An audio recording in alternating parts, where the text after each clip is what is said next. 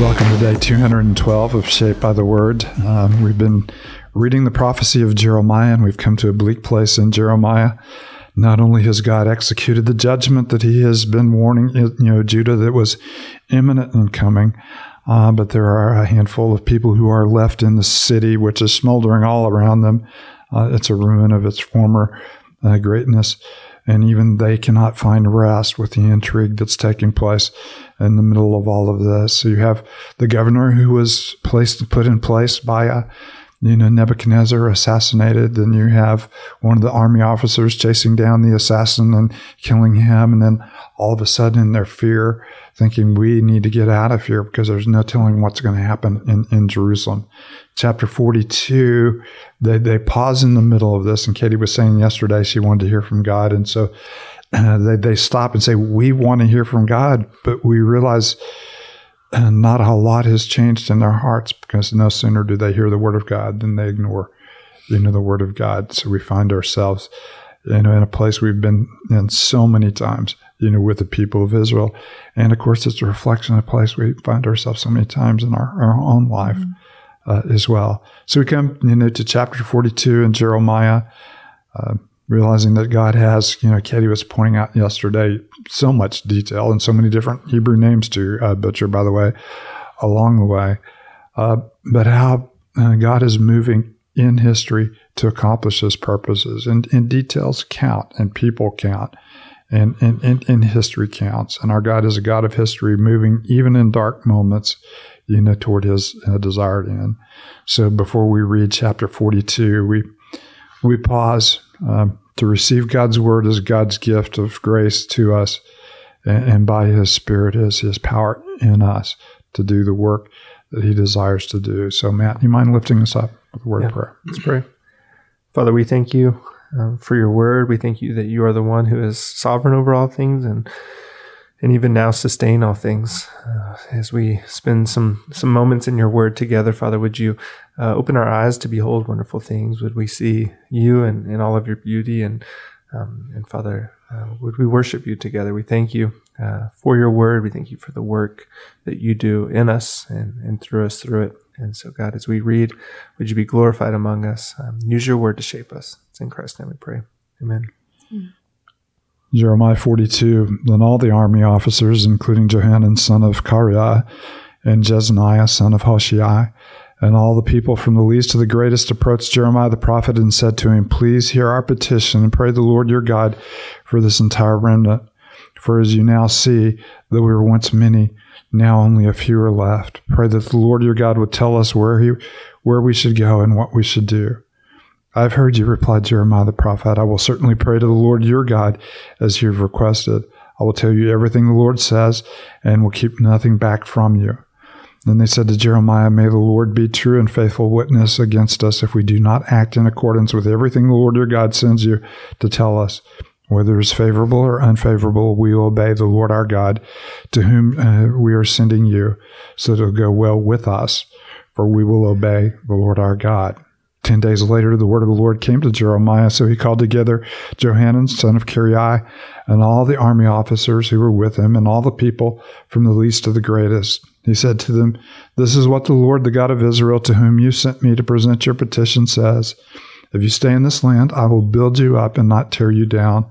I'll plant you and not uproot you, for I have relented concerning the disaster I've inflicted on you.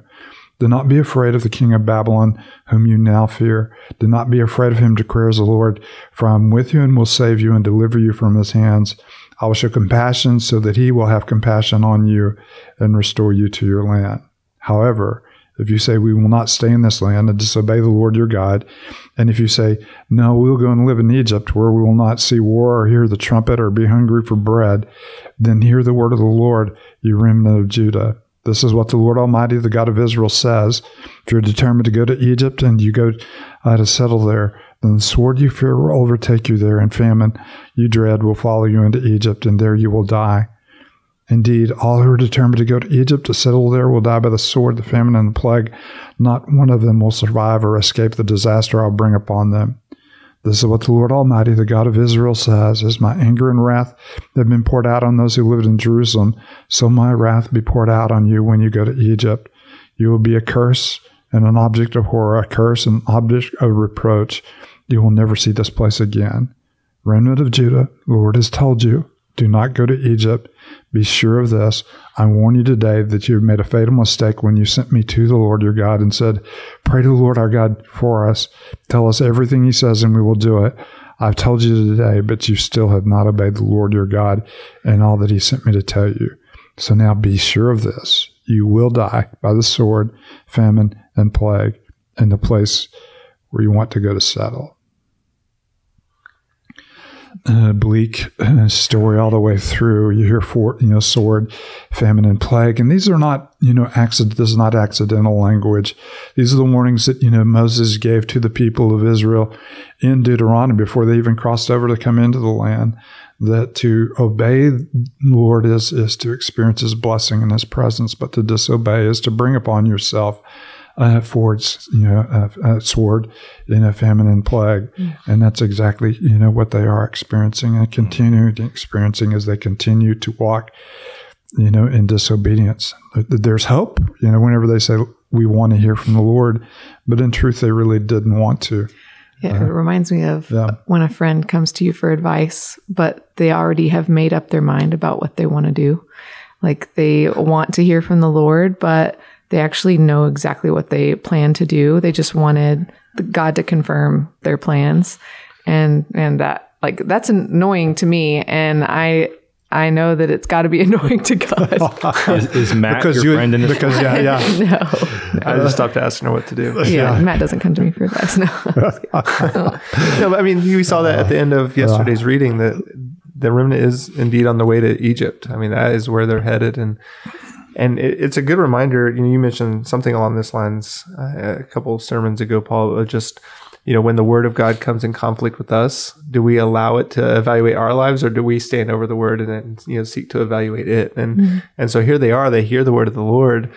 You know, and the question is, will they respond? You know, in faith and trust, knowing that to stay means to st- stay in the land and trust mm-hmm. God's promises, or will they manufacture something else and head to Egypt? You know, and and do what they want to do all along. Mm-hmm. It's, uh, it's a, pl- a, tough place to be. You know, we don't want to be evaluating the Word of God. No, it, it, it, of course, it reminds you of the you know crisis point in uh, in the kingdom of Israel, the northern kingdom, when Ahab, you know, is the king, and uh, the king of Judah asked, you know, do you not have you know a, a prophet of the Lord here? And he said, yeah, we we have one, but he never says anything good. And uh, you know that's uh, we stop listening because we're not hearing you know what we want to hear. And i think we've brought this up a number of times in reference to the prophets. And what paul says in the end times we want you know to gather around ourselves teachers that affirm who we are and tell us exactly you know what we want to hear. Mm-hmm. and we would be so much better off you know hearing the word of the lord. This is this is a tough situation to hear the word of the lord in. Mm-hmm because Israel, in all of her might and all of her power and all of her strength and all of her political alliances, could not stand against Nebuchadnezzar in Babylon. Mm-hmm. And now here's a handful of them in a broken city with no walls, no alliances, no resources. And, and God is saying, if you'll trust me, uh, you will be able to stand against Nebuchadnezzar. And mm-hmm. for them to believe God that powerfully in that way, uh, you know, is a mm-hmm. is a huge, you know, huge, huge ask mm-hmm. on, on their part. But we're reminded, you know, yeah. whether by many or by few, the Lord is is able to save. And I, I do like the kind of pastoral note of Jeremiah in here. You know, the people come to him and he he prays for them, but also tells them, "I will tell you everything the Lord says. I'm not keeping anything back from you." Just being that type of kind of pastoral of just in the sense of I'm going to give you the, the full counsel of God's word, not hold things back. But I just love that kind of approach as he kind of is with the people. He will tell them the, the, the good things in the word and also the more difficult things and that come from the Lord and how it's so easy to kind of keep those things from people um, because we know kind of confront them or their idols or their sin. But mm. just seeing kind of his pastoral heart there is standing out to me. Mm. I think something that really strikes me is just the words um, that God promises in his promise to them.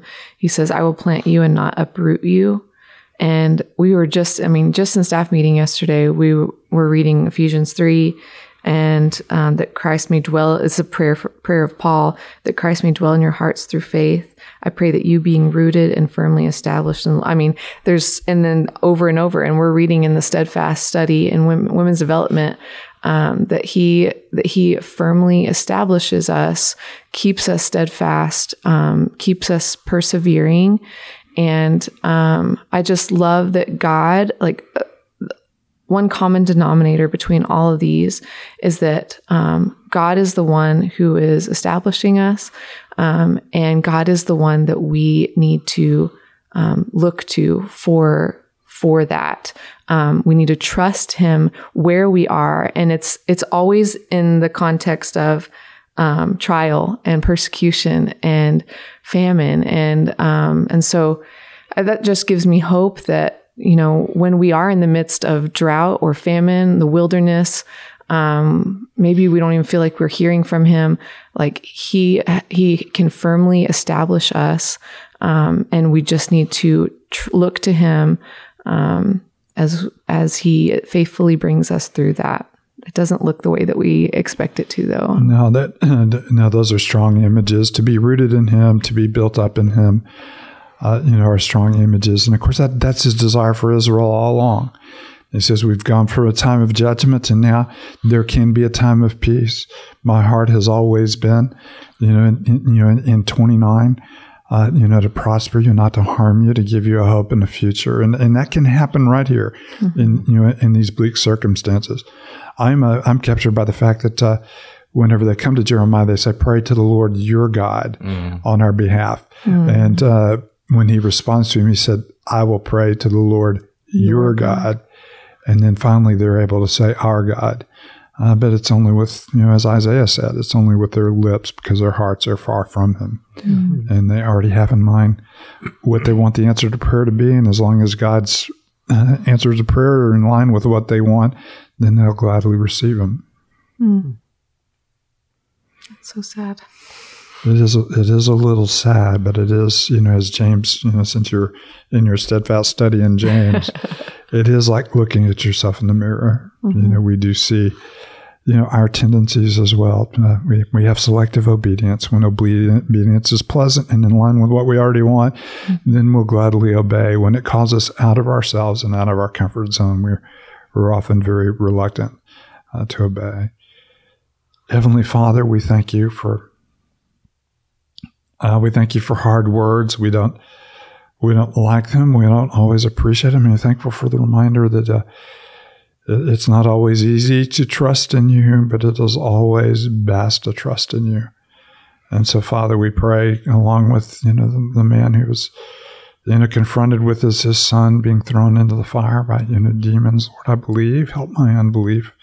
Help us, Father, to, to trust in you in the bleakest of circumstances and the richest of circumstances, to hear your word uh, when it brings us comfort and to hear your word when it makes us a bit uncomfortable. You're a good God. Mm. Amen. Mm.